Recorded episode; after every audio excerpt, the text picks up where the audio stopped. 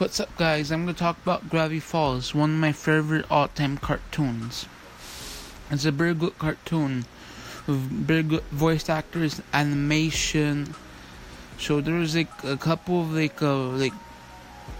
well-known characters in the cartoon, like Mabel, Dipper, Seuss, Glen Gustin, Bill Cipher.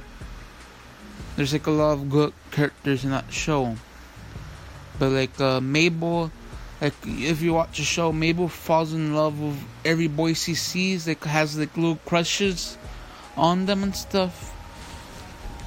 So that's kind of cute. She does that in most of all episodes and stuff. But she has two close friends, Brenda and Candy. So the voice actor who plays Candy, you may recognize her from Adventure Time. And her voice actor who plays Mabel, you might recognize her from Bob's Burgers.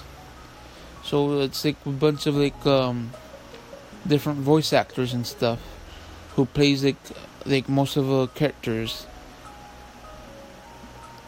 There's most of the voice actors play more than one character. A creator of a cartoon.